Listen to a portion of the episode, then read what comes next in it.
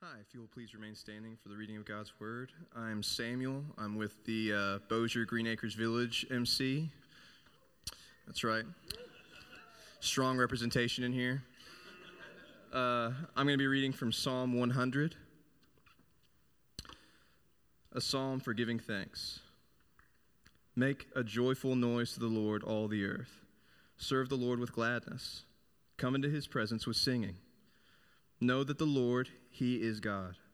It is He who made us, and we are His. We are His people, and the sheep of His pasture. Enter His gates with thanksgiving, and His courts with praise. Give thanks to Him. Bless His name. For the Lord is good. His steadfast love endures forever, and His faithfulness to all generations. This is the word of the Lord. Seated. We'll dismiss our uh, school age kids to the back. And as they're heading back that direction, let me invite the rest of you to turn with us to Ephesians chapter 5. Ephesians chapter 5 is where we'll be today. But before we get into this, uh, I do have an important update for our faith family. I was going to give this last week, but we had so many things going on. Um, as you know, uh, we've been a mobile church for 12 years. That's 12 years, almost 13, of setting up, tearing down, uh, literally, give it up for our cargo team who gets here at 7. I literally thought we were going to be a mobile church for our entirety um, because I, I like uh, the fact that um, every week we're reminded that the building is not the actual church, it's the people that fill the space. So we're reminded when we come in here every week um, that we're in a g- gymnasium and they play basketball and eat lunch in here the rest of the week. Um, but during COVID, uh, we kind of had a little shift and we realized that um, we were spending a lot of money on repairing cases and replacing equipment, like a lot of money. Some years over $100,000 in a year just repairing things. It is really hard on things to set up and tear down. And so we started praying, Lord, maybe you would have a space for us. And we started praying that. And at our 10 year anniversary, which uh, was almost three years ago, we threw that in front of you like one of our goals in the next 10 um, is that we would find us a space. And quickly we found land and we purchased that land at a great discount. We started working on plans. We started raising funds through Above and Beyond. And God did some incredible things in the life of our church. And um, then inflation happened in the past 12 months, and we are not able to build because of the costs. But we have found a place for us. Um, we have signed a five year lease with an option to purchase it. Um, there's a chance that we might be able to uh, sell our land or trade it with the owner of this or eventually build on it. We don't know. We're keeping it um, and trying to pay off the debt on it um, to give us another option. But I wanted to show you the building. Um, I just got just a couple slides. This has been a lot of things. It was a bingo hall, it was a catfish restaurant, um, it was a baseball practice field, uh, several other things in its in its history. Um, I think I got one more slide, maybe a couple from the inside. Uh, you can see this is where the, the baseball happened before, and then uh, there's another room in there. And then a couple architectural drawings that Dave Deloach did for me. Thanks, Dave. Um, uh, this is uh, just, yeah, what it might look like, what we're envisioning we could do for um, as minimal cost as possible to get in this space. So um, that's that. Uh, you will have a chance to see it next Sunday night. Next Sunday night, we are having team night there. So, yes, awesome. There we go. Let me just also say, too, um, th- there's a lot of steps between now and there. We're hoping to be in there sometime in the spring. I would love to be in there right around Easter, right after Easter. Uh, we've got to raise some more money for furnitures and fixtures, and uh, we're using all, a lot of the money we've already raised to rehab the place. And uh, so there's there's a lot, and I'll give you all those. Um, all those details that uh, that are to come. But but I do want us to uh, I want us to pray um, that God would order our steps and we would willingly hear His voice on every step of the way. Um, I'm talking to the that we find the right subs to do the work, that uh, we make the right decisions, that we're able to raise uh, the right funds in order to get us in this next space. I'm excited about it. Um, but I also want to remind us, um, as much as we'll be working to prepare a building, that we're preparing our hearts that God would use us in this next season because God doesn't, God doesn't need a building. When He called the people out of, uh, out of Egypt and rescued them through Moses, there, there was no building. And for a long time, there was no building. And then he finally built the tabernacle that he would dwell in, and then eventually a temple. And then Jesus would tell us that we don't actually need a temple to go worship because we become the temple, and the Holy Spirit resides in us. I also want to temper your expectations for next week uh, when you show up at this place. Um, it's going to look a little bit like a bingo hall and a catfish restaurant and, a, and a, everything else it's been. It's going to be weird. We've done literally nothing to it. Uh, Chaz uh, and his uh, MC has volunteered to go clean it this week. So, uh, yeah, kudos to them. And, you know, they're going to clean it mostly. If you, if you see a booger on a wall or something, just go ahead and wipe that thing off, man. This is, uh, you know, we'll, we'll all do our part. So, yeah, we're, we are all in for sure. Um, let's jump into a sermon today. This is really part two of last week. Uh, we talked about uh, worship. We're in this all in series as the Apostle Paul tells the church at Philippi and Philippians. Uh, one that we are striving together, side by side, for the sake of the gospel. This picture of us all doing it together. And we've talked about a litany of things. Last week we talked about everyone worships. And I even confess that I wish I would have done that first because everything really does come from a heart of worship. Everyone is a worshiper, either of God or something else. We are experts at worship. I, as your pastor, I don't need to help you worship today. You've been doing that since you were born. My hope today is to help you see that Jesus is the only one worthy of your worship. I want to help you see him more clearly today. To use Matt Redman's quote, worship is seeing than singing. Today we're talking about singing. Everybody sings. Of course, it's more than just singing because true worship is at the heart of every Christian endeavor. Last week, uh, again, I reminded you that worship is the soil in which all meaningful Christian endeavors grow. Evangelism should begin in worship, teaching and preaching and worship, prayer and generosity and serving and discipleship, and on and on we could go. Missions and confession, everything we've talked about should grow from the soil of worshiping the true King. Without worship, we're just doing religious activity. Worship is the motivation that turns these tasks into a demonstration out of the over, overflow of the love of God. Again, the Apostle Paul would say to the church at Corinth that it's the love of God that compels us. This is a heart of true worship. And when we see Him rightly, our natural response should be to return blessing to Him and to obey what, we, what He tells us to do that we would see him and then sing to him. Now, I've pastored and preached at this church for 12 years and was in ministry another decade before then. At least 500 sermons I've probably preached at Covenant Church. Never once have I preached an entire sermon about singing. And at the beginning, I thought, man, this might be a stretch. Can I feel, can I fill 45 minutes? And the answer is yes, I can definitely do it.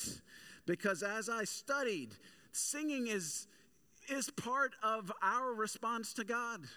It is literally everywhere of people singing back to the Lord.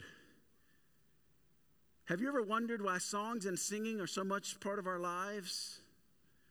How certain notes and melodies can move us emotionally, make us nostalgic, how it can change the mood in a restaurant or in your home, even. I remember when Panera first came here on Airline Drive, and Jason and I, we worked at that place. I mean, that was the office. We worked it there. But it never really caught on. And I think the reason it didn't catch on is because you're in Panera, but they're playing bro country. And it just felt weird. It just like, you know, I don't know if I need to be listening to this while I'm eating a bagel. It just felt weird. It's just, it didn't go there. The words of songs mean less to us if I quoted them, more to us if we sang them or you heard the chords. I could read the, the lyrics to Sweet Caroline to you, or then it would be like, oh, that's okay. but then those first few notes, and we all join in, right, and singing together. You ever wondered why singing was such part of the Christian faith? In the Christmas passages alone, we sing Zachariah sing a song and Mary sings a song. The angels sing a song and Simeon does this kind of rap thing. More than 200 times in the Bible do we see the people of God singing songs. Over 185 of them are explicitly referenced to songs with music. Like it's not just a poem, it's like, hey, sing this all together, and there's the song. The first one was when Adam and Eve were created, or when Eve was created, rather, and Adam responds. And this is one of those that maybe in the gray area, he comes out with this poem that I think he sang because this was the natural melody of our heart. The first defining one that says this is a song that they sang together was sang after the people of uh, Israel crossed through in the Red Sea. It was a uh, it was a victory song of Moses about the strength of God. It's the song of Moses. It's interesting, too, if you go all the way to Revelation 15, the very last song in the Bible, sang by those who overcame, was also a song of Moses. It was a victory song of Moses, very similar, different words, but very similar. Of the 185, 150 are in the book of Psalms that we read and refer to, that Sam read earlier. It was literally the Hebrew songbook written over a few hundred years. We looked at one of those last week in Psalms 148. It's amazing that there's an entire book, more than just a book. There's at least three books of the Bible that are just the hymn book of God's people. Of all the things that could be put in the canon of Scripture, of all the things, God says, I want you to make sure that these are in there because my people are a singing people.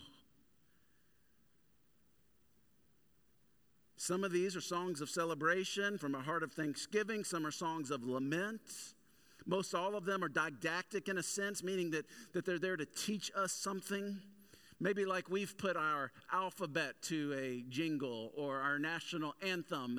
It's, it's a song that we sing, but it's also a song that contains a lot of uh, valuable information that we're trying to pass on. They're didactic, they teach us something. Most of the Psalms express a frustration or a love or a longing and emanate really from a heart of worship, no matter if it's a season of uh, victory or a season of defeat.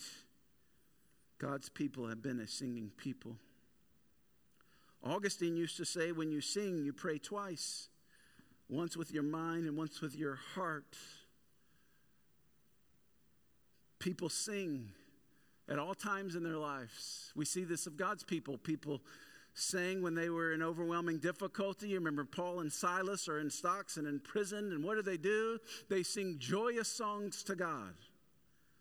On the night that Jesus was to be betrayed and start the mock trial, moments before the trials would begin, he left the upper room with his disciples and they sang together, as was their custom, the great Hallel.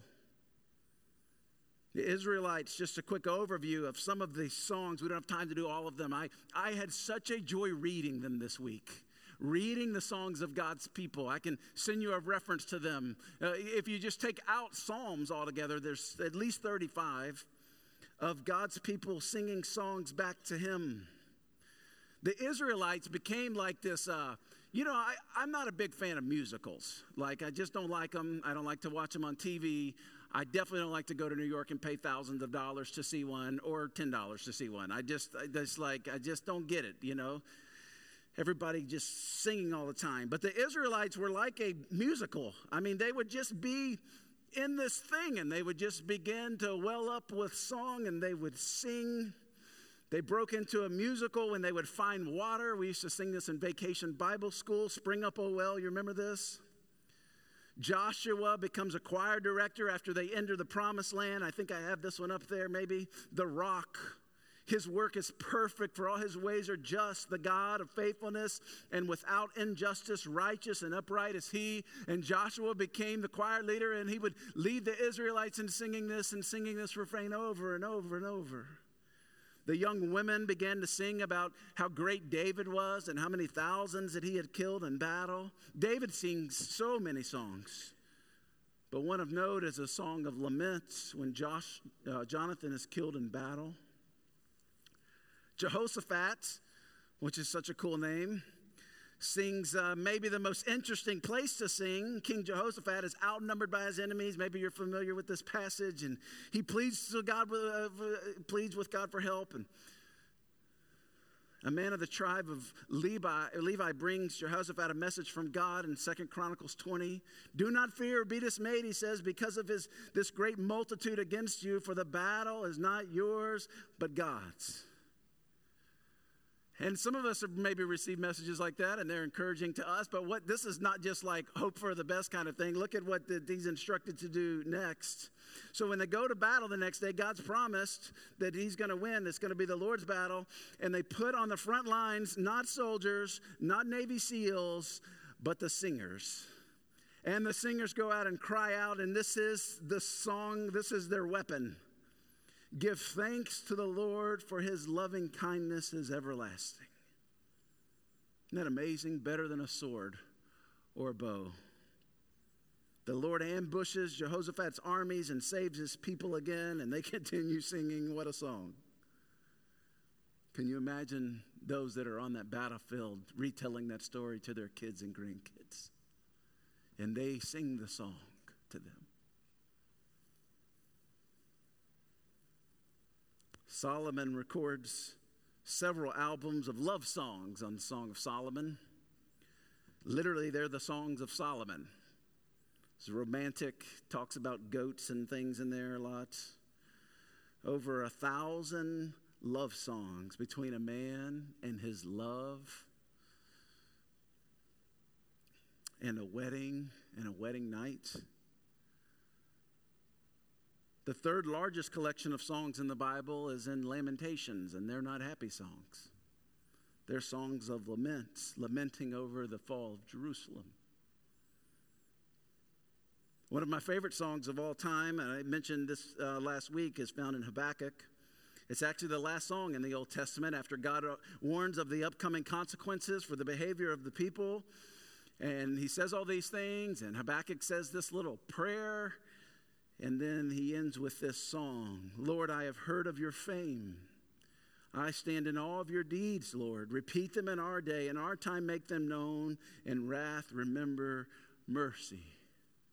It was a song, a prayer put to music and sang by the people. See, singing is part of our history. God wired us to sing. Psalms 149 commands us to sing and to sing not just when you're in the car, but when you're in the assemblies of the people of God. He says in Psalms 149, Sing to the Lord a new song. More than five times in Psalms, we are uh, admonished to sing in the congregation. So, yeah, keep singing in the car and sing in the shower and sing as a family. But there should be something so unique when the people of God come together that we become a singing people. The psalm that Sam read, Make a joyful noise to the Lord, all the earth. Serve the Lord with gladness. Come into his presence with teaching. No, with singing. We come into his presence with singing. Know that the Lord, He is God. He made us and we are His. We're His people, the sheep of His pasture. We're to enter the gates with thanksgiving and His courts. Again, here's the, the word for singing the word praise. This is worship through song. We should give thanks to him and bless his name. Another phrase talking about singing to the Lord, we should bless his name. For the Lord is good and his steadfast love endures forever and his faithfulness to all generations. Amen. Make a joyful noise to the Lord. Now, if you've ever heard me sing, you might debate whether I'm making a joyful noise or not. Sometimes I think it sounds more like a goat getting caught in an electric fence, what I do down there but most times it does come from a heart of joy.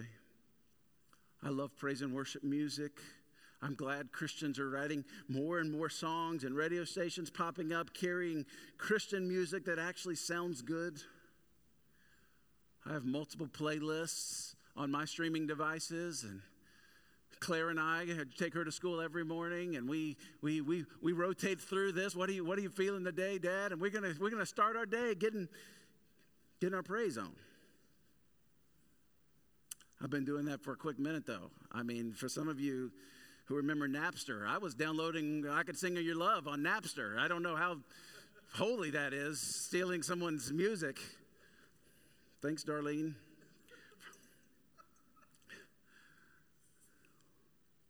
If you visit multiple churches, you might find a variety in worship, songs that's as diverse as the church is. For the remainder of our time, I want to look at why we sing. We talked last week, we sing because God created everything and that He sustains everything and that even more than that that he's the only one worthy of our of our songs and worship back to him and and we sing even even even more because of we, we've seen the we've seen the salvation of god we we should sing but then paul in his letter to the church at ephesus in ephesians he tells us a little more about why we sing. If you have it read that with me in ephesians chapter 5 and verse 18 and do not get drunk with wine, for that is debauchery, but be filled with the Spirit, addressing one another in psalms and hymns and spiritual songs, singing and making melody to the Lord with your heart, giving thanks always and for everything to God the Father in the name of the Lord Jesus Christ, submitting to one another out of reverence to Him. Would you pray with me quickly as we're going to talk about this text, but I, I want you to ask God to speak to your heart. And as I pray aloud, maybe you would just pray silently. Would you just pray, God, would you speak to me? In John 10, Jesus says, My sheep know my voice. They listen and they come to me. Would, would you pray that God would speak to you? God, I thank you for your church. Lord, I pray that as we hear from your word, that you would begin to make our hearts glad this morning. Bring conviction of sin, encouragement for the weary, healing for the sick. Move in our hearts. It's in Jesus' name we pray. Amen he starts this passage, and we're jumping right in the middle of it. When we started the church, again, almost 13 years ago, we started here in, uh, in going through the epistle of Ephesians, and it's such a phenomenal little letter. He starts in chapter 5 with telling them to be imitators of God, and he lists several things that we're supposed to walk in love just as Jesus did. And he has this list of things and then he comes to this in, in, in, in verse 18, and he's kind of adding it on, and, and this is such a, just a brilliant teaching. He says, And do not get drunk with wine, for that is debauchery.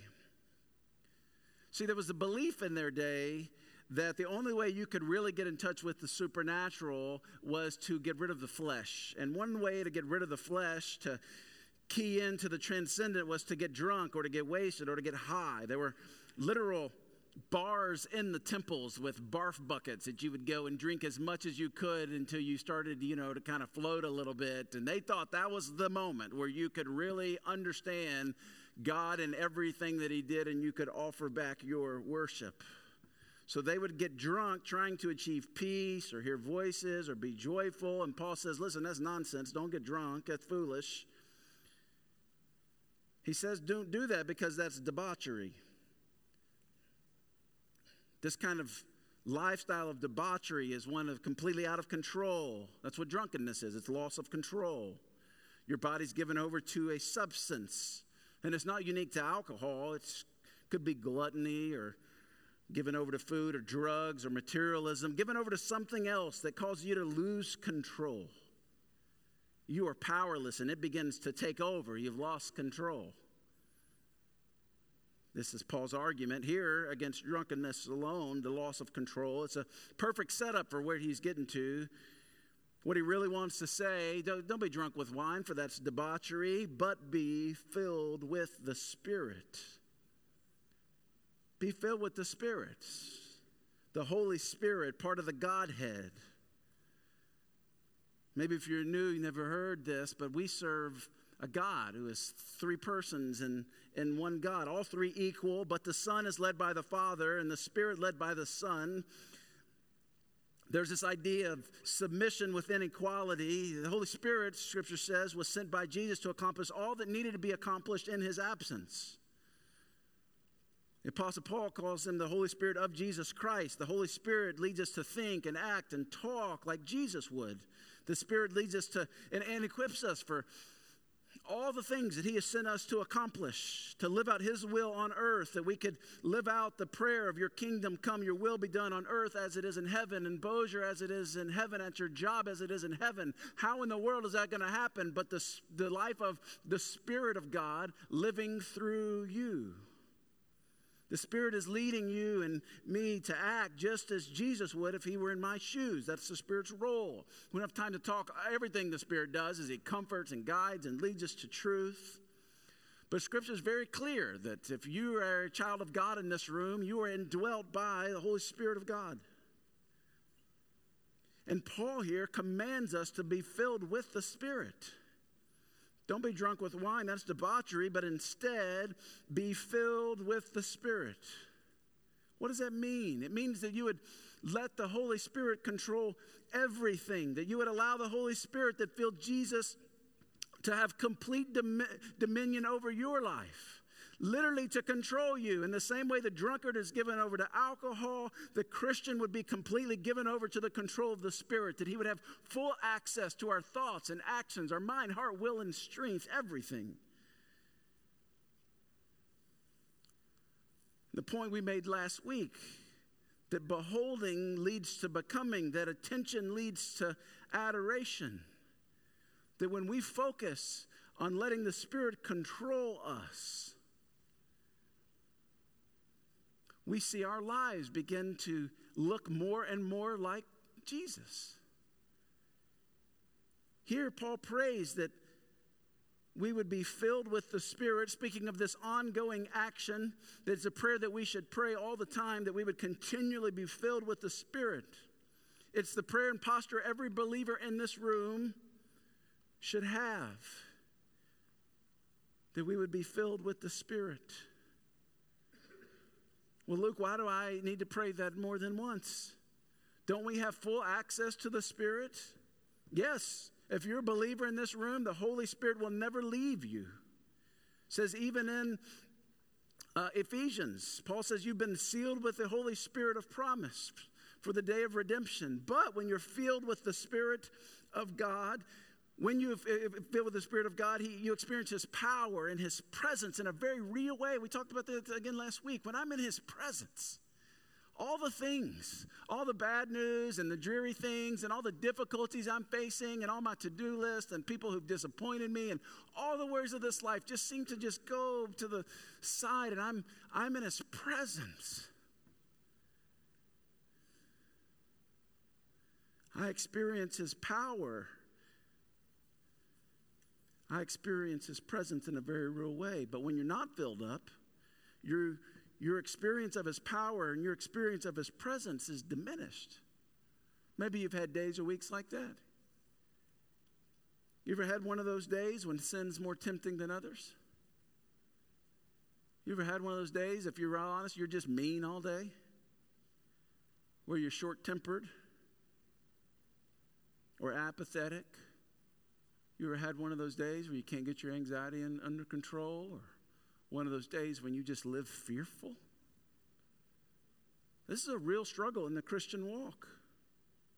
If, if you can think of the Holy Spirit's filling in your, in your life like a, like a house, and You've invited the Holy Spirit in to come and take residence, and you've given him the tour of the house, and you've opened up every door, even the door to the closet. You've opened up every drawer, even the one where you hide all the, you know, all the junk in the kitchen. You, they've seen everything.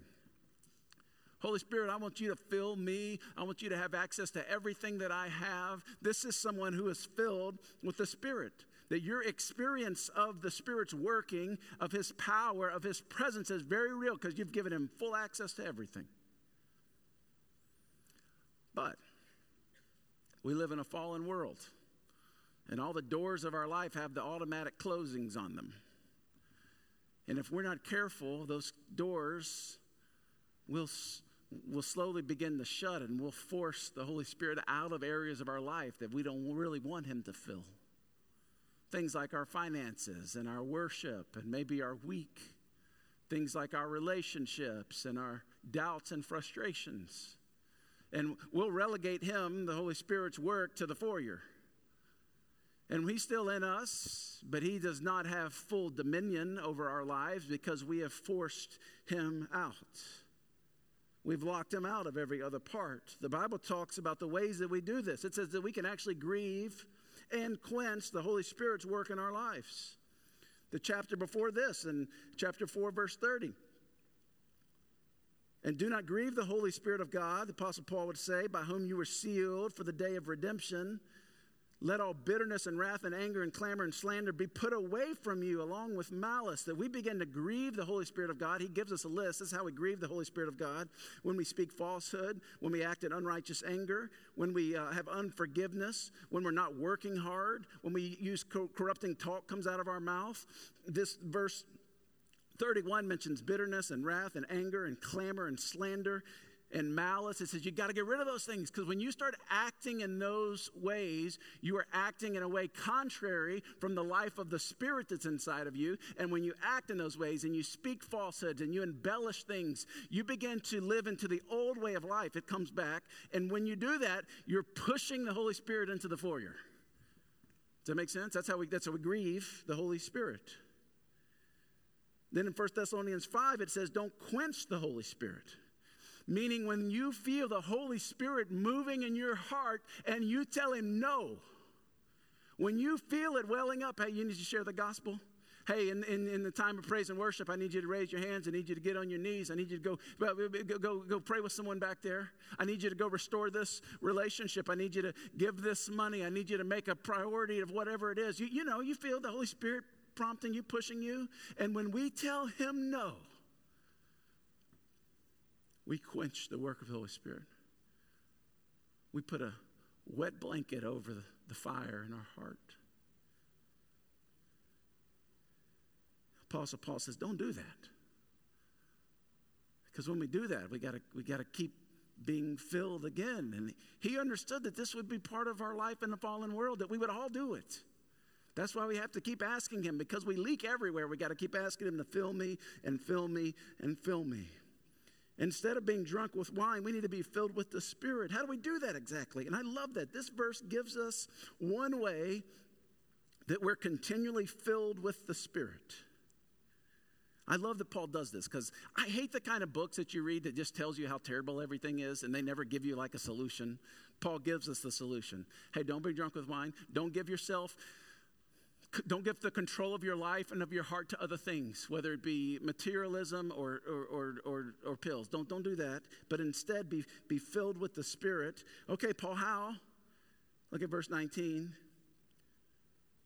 Addressing one another in psalms and hymns and spiritual songs, singing and making melody to the Lord with your heart giving thanks always and for everything to God the Father in the name of the Lord Jesus, submitting to one another out of reverence to Christ. And he mentioned several things here. But to put simply, he says, be filled with the Spirit by singing. He could have put anything there. He could have said, you know, be continually filled with the Spirit by sitting under incredible teaching. And Acts talks about that, that they, they, they, they submitted to the apostles' teaching every day. That, that's just, you could be filled with the Spirit by giving. Maybe he could have said that, but he didn't say that. He said, he said singing. To be filled with the Spirit, you have to actively participate in corporate worship through singing. I got two points in this passage, really. One is that worship through singing has a spiritual impact horizontally. Look at the text again. Addressing who? Is when you talk back. Addressing who? One another. Not the priests, not the worship leaders, not the pastors, not the staff, not even God here, but we, we're going to be filled with the Spirit when we worship through singing, addressing one another in psalms and hymns and spiritual song. He's talking about corporate worship through singing. One of the primary ways that you and I can be continually filled with the Holy Spirit of God is by participating in corporate worship through song. Isn't that amazing? Have you ever seen that there? I can definitely say that this has been so true in my life. I can't tell you how many times I've walked into a Sunday discouraged, beat up, had a terrible week, living in fear, confused about what the next steps are, doubting God if He's even hearing my prayers, if, if I'm real, if I can be honest. And I've come down here and sit on this little second row and we start singing. And at first, I'm like, you know, singing. I don't want to sing. Let's just get this singing part over so we can get the preaching part over so I can go home and take a nap, right? You're going to think less of me, aren't you? Because I've thought that. Then we get through the first song, and my heart starts to kind of wake up a little bit, kind of come alive. Just, you know, little beams of light kind of poking through the clouds. And then, if you've ever seen our liturgy, this is how we do it. We have a call to worship, and then someone gets up and gives us a little encouragement from Scripture. This morning, Jamie did that out of, uh, you know, to have mustard seed kind of faith. The clouds kind of start parting a little bit more, and then we sing another song, and then I start to pipe up a little bit, and I I join in the chorus of the saints. And slowly, I'm being filled again with the Spirit. Listen, I'm a professional Christian. This is my job. My job is to get up here and talk for God. And if I know that I have days where I walk in so defeated and so discouraged. And yet, the singing of God's people is what does it. I know you need that. Listen, when I come hard on you about making worship gathering a priority, this is the reason. It's because I have a thousand friends who went from attending the corporate gathering four times a month to three times a month to two times a month to once a month, and then I don't see him for months, and I bump into him in a Target. This happened to me in a restaurant just a couple uh, months ago, and I saw a guy used to be here, and he was on the front row in the setup team. We were worshiping God together. I was like, "Man, what's going on?" He's like, "Look, my life's just falling apart. My my wife left me. My kids hate me. I don't know what I'm doing with my faith." I was like, "Man, what happened?" He said, "I don't know." Just slowly drifted away. I don't come at you to make this a priority because I, I just want to pad the numbers because I enjoy you, you, listening to me. I know you don't enjoy listening to me. You got to take that up with God. You don't go to the Methodist church where they replace pastors every couple years, you know? Me and Jason, we what you got. This is what you got. I know that I need to gather with the people of God and I need to sing the songs of God's greatness and His power and His love, and slowly I'm going to be filled up. I remember after my dad died, if I ever had excuse not to show up, that was the week. That was the week I had to be here. Because I had to sit up here and I had to have the songs of the people of God sang over me. Does that make sense? This is why it's we were addressing one another in psalms and hymns and spiritual songs. You say, well, Luke, sometimes I don't feel like singing. Well, great, sing a sacrifice of praise because it's not about what you need. Sometimes it's the people around you who barely limped in here this week, and they need to hear you lift your voice to God. This is why we have the kids in here in the beginning, so they can see mom and dad worship the Lord. They can see dad submit to a higher authority. They can see dad get passionate about something other than football and other than business and other than hunting. They can see dad filled with tears, with a heart of gratitude, pouring their life out to the one who rescued them from everything. Does that make sense? I remember when our good friend Sarah Skaggs she was at another church that we were at, Sarah and Brandon, and they had a baby that was going to be stillborn, and they knew it. The baby actually was going to live. I've told you this story just a month. I mean, just a few, just a few moments. The baby, at the most, they said you'll have four minutes with your baby. The baby was born, and we were fasting and praying, and the baby was born, and just like they said, lasted just little Elliot just just lived on earth for a few moments, and then he passed. And we went to a funeral. And they sat in the second row and they sang that song from Job. You remember the song? He gives and takes away. He gives and takes away. He gives and takes away. Lord, blessed be your name. And they sang that song not just under their breath, with both hands lifted high to heaven. And we sang it with them. Friends, you need this, and the people around you need this. They need to hear you sing the songs of God's greatness, whether you're killing it this week or you're having the worst week of your life.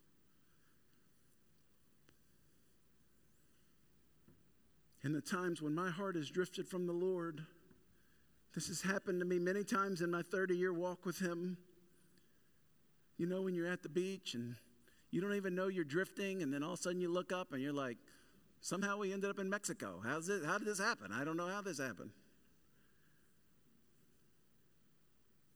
Either through sin or disobedience or apathy, times that I was mad and frustrated with God and always in God's faithfulness. I would show back up to a worship service, maybe out of obligation or so people wouldn't think less of me, whatever the reason. But while I was there, something would break loose in my heart. The walls would come down, the difficulty, the apathy, my idols, and bitterness that would just seem to melt away, and I was filled with the Spirit again. Reminds me of Psalm 73. You remember the Psalm of Asaph? He's a, oh, he's a worship leader. Many of the Psalms come from him. Likely he's on vacation, and he's on vacation, and he starts out saying, My foot almost slipped. He goes in to say how he began to envy all the, all, all, the influencers of his day. He was envious of those who weren't walking with God, the arrogant, the wicked. Their life seemed perfect. They had this Instagram worthy life. And here I am trying to do the, the, the things of God, in my life just nothing is working. Setback after setback. And this is how the psalm starts. This is a song that the people of God would sing because that's a real feeling, because sometimes we have that feeling. And then there's this phrase, I think it's on the screen, until I went into the sanctuary of God. I love this. Proximity brought perspective until I went into the sanctuary of God. The song ends with maybe a phrase that you've heard before my flesh and my heart may fail, but God is the strength of my heart and my portion forever. But for me, he says, the psalmist says, it is good to be near God, for I have made the Lord God my refuge, that I may tell of all your works. So, friends, when we come together, come and sing loud. I remember going to a Promise Keepers. You ever remember Promise Keepers? It was like a thing back in the 90s. And they had these shirts at Promise Keepers, all these men, 10,000, 20,000, 30,000 men would show up. And they had this, their shirt one year was Real Men Sing Real Loud. I wish I had that shirt on right now. Whether it sounds like a dying goat or not. Why? Because someone next to you is walking through cancer and another's grieving the loss of a friend, and another's walking through extreme financial difficulty. Some others lost a job. Some are walking through just most difficult marriage. Some are depressed, and others discouraged. People are struggling. And one of the greatest things you can do is sing the promises of God next to them, over them. Can I tell you what I've learned? When I don't want to be here the most, is when I need to be here the most. When Satan comes at me and all my kids wake up with stomach aches and snotty noses, when I wake up and I'm mad at my wife and I'm mad at God and I got a flat tire and my hot water blew up, when all the things the enemy does, because he wants to keep me from being filled with the Spirit, and he knows if he can keep me from gathering with the people of God, there's a good chance I'm going to walk in this funk for another week and another week, and I'm going to drift, drift, drift, drift, drift. Maybe you say, but Luke, I'm just not into that worship, and that may be true. But the Holy Spirit inspired Word of God tells us, for the sake of everyone else around you, to sing. That's the horizontal aspect. There's also a vertical aspect. Look at it in the text again. addressing one another in psalms and hymns and spiritual songs. And then another part, singing and making melody to the Lord with your heart. The vertical aspect, to the Lord, singing and making melody to the Lord with your heart. That you're coming face to face with Almighty God, where you encounter Him personally and He begins to reorient your heart through singing. This is why we tell you this is not a concert where you just stand and watch. This is not just something to fill the time before the sermon when we sing. It's not just to give you the warm fuzzies. No, this is about singing to the Lord from the heart. This is an offering that we're bringing to the Lord. And when you do it, you start getting filled up with the Spirit of God. Now, this, especially if it goes hand in hand in my time with the Word, early in the mornings normally, will really fill me up. There's just something about that moment. This is why the early church often sang most of their songs after the preaching. They wanted to hear the Word of God proclaimed, and then they wanted to sing the Word of God together. Can we be honest? You ever limp in here not filled with the Holy Spirit? Kids up all night sick, something going wrong at work. Someone is spreading rumors about you. Maybe you failed miserably this week. Any of you ever married couples ever got in a fight on the way to church? Anybody? No? Literally, this has happened to me one time that they didn't know that I was walking, and there was a family. This is a long time ago. These people don't go here anymore. But I heard from the doors of the minivan, "Be quiet, or the pastor's going to hear us cussing each other." And I was like, "Well, you know, okay, Lord, deliver them." You know. Your kids ever been turds on Sunday mornings? And just did everything they could. And then you you spilled the coffee on, on your blouse or on your pants, and you, then you, you, you couldn't get. You, you ever had days like that? You, you ever walked into church not filled with the Holy Spirit? I have. I've often walked into the worship service not filled with the Spirit, but I don't know if I've ever walked out not filled with the Spirit. See, corporate worship reorients, us so we begin to understand His favor towards us and our place in the kingdom. It reminds us of who our soul belongs to. Paul adds a couple things to the end of this. It's a, it's a horizontal thing, it's a vertical thing. But then he says, with gratitude. The true worship starts with gratitude. He adds two qualifiers on the end of that giving thanks always and for everything to God. Giving thanks when? Always. When you had a rough week, week, yeah, always. When your kids are acting like turds, always. When your spouse isn't acting like how they're supposed to act, always. Giving thanks always, giving thanks always. On the weeks that you lost the job, on the week that God didn't answer the prayer you didn't want to, on the week that someone treated you wrongly, on the weeks, uh, on just the worst of the weeks. Giving thanks always. And for what? Everything.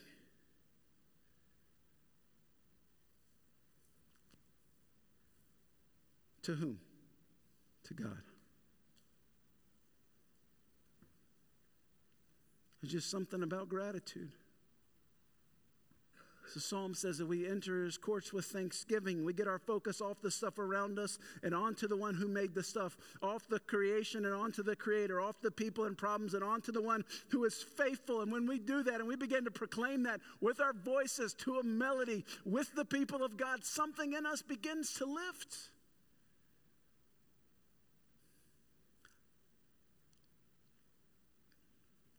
Listen, God deserves my worship if He never did one kind thing towards me. He is God and He is worthy of it all. But just to put the cherry on the top, I love to sing about the goodness of God. I love that song. All my life you've been faithful. All my life you've been so, so good. When we begin to sing that and we begin to be filled with the Spirit together, man, I just get so weepy. You know, we're not a church that's afraid to weep a little bit. At least your leaders are not.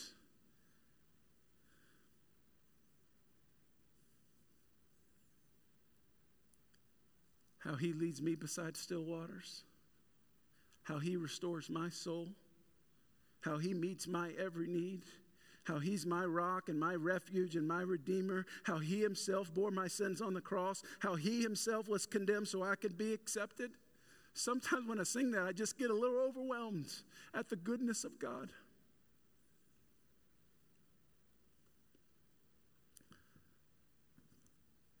One of the last songs in the New Testament is in Revelation. I told you Revelation 15, the ones that endured, but there's one before that in Revelation 5. I love this in the book of Revelation. John's writing this as he's looking into the future. And he's seeing some things if this is the way the world is going to go. And in verse 9, there of Revelation 5. I don't think I have all this on the screen. They're looking for someone, the 24 elders are looking someone who can who can open the scroll. And no one can open it, no one can open it. There's this scroll, this book bound and shut by seven seals, and no one's worthy enough to open it until the Lamb appears. The Lamb, of course, is representing Jesus throughout the book of Revelation. He alone is able to open the scrolls. And the others in the throne room bow down before the Lamb. And this is so interesting. It says they take up in one hand a harp and in the other hand a bowl of incense. And we're like, well, what's in that bowl of incense? Is that the new fall candle from doxology? No, it's not. What's in the bowl? The prayers of the saints. Isn't this amazing?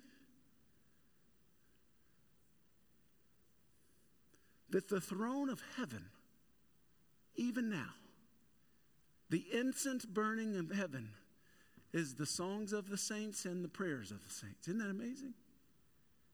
Friends, you got any prayers in that bowl? Constantly rising as incense before the Lord?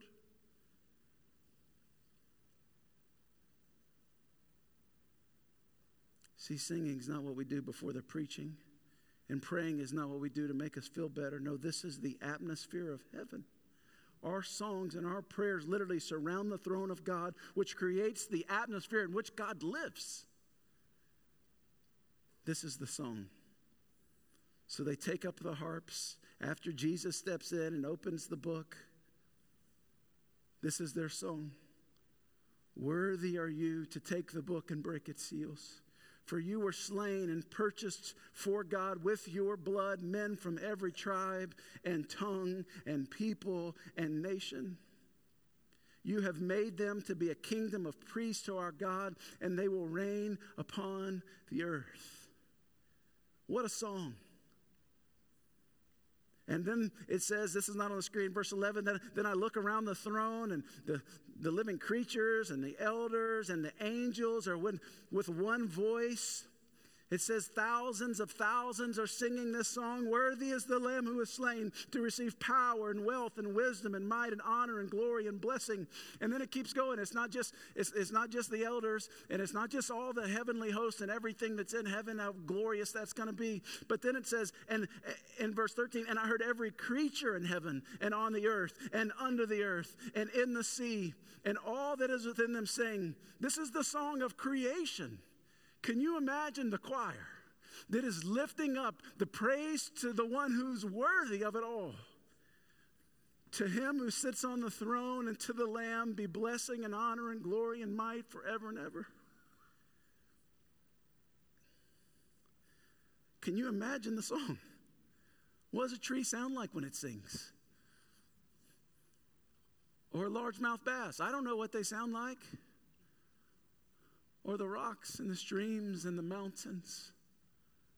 What does an angel sound like when they sing? Church, we're going to end with singing today. From the heart, And I want you to sing loudly. You say, Well, Luke, I'm just not into worship. Listen, there's coming a day when every living thing is going to bellow out from a heart of gratitude. Somehow, whatever rocks sound like, they're going to sing praises to the Lord. Everything. It's what the psalmist says everything that has breath, breath praise, praise the Lord. From the heart, with thanksgiving, whether you need it or not. Now, friends, it'd be pastoral malpractice for me not to invite those of you in this room who don't know Jesus as Savior and Lord to know Him today, to sing with real hope, not just going through the motions, to be radically changed from the inside out. We're going to end with communion, just as Jesus did in that upper room as He took the bread and the cup. He partook of it, and then they left singing these great hymns of the faith. Would you pray just right where you're at and get alone with God? And we're going to sing here in a minute. We're going to sing a couple songs.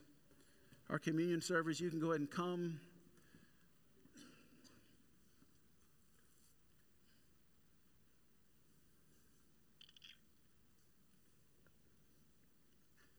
What's, friends, what's keeping you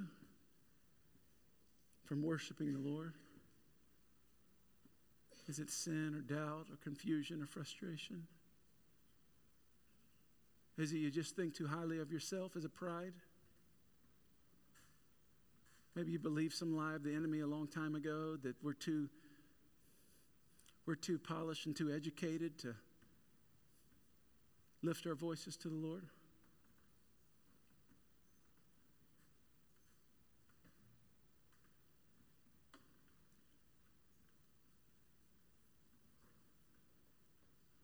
God, I love you. I thank you for your people. Lord, would you do something in our hearts? Would we would return to our first love again? That we just couldn't wait to show up in here and sing these great anthems of the faith. Not just because we love the songs, but because we love you. Because you're the one that's worthy of it all, that you created everything and are sustaining everything that your goodness to us is so familiar as we look back over our life, as you showed up in every time, even through the difficulty and the dark times, that you've been with us and you've been there for us. And I pray today as we sing that we would lift our heads off the problems and to the one to whom nothing is impossible. That we would foreshadow this great choir of heaven. And Lord, I can't wait to be in that number one day, singing my part.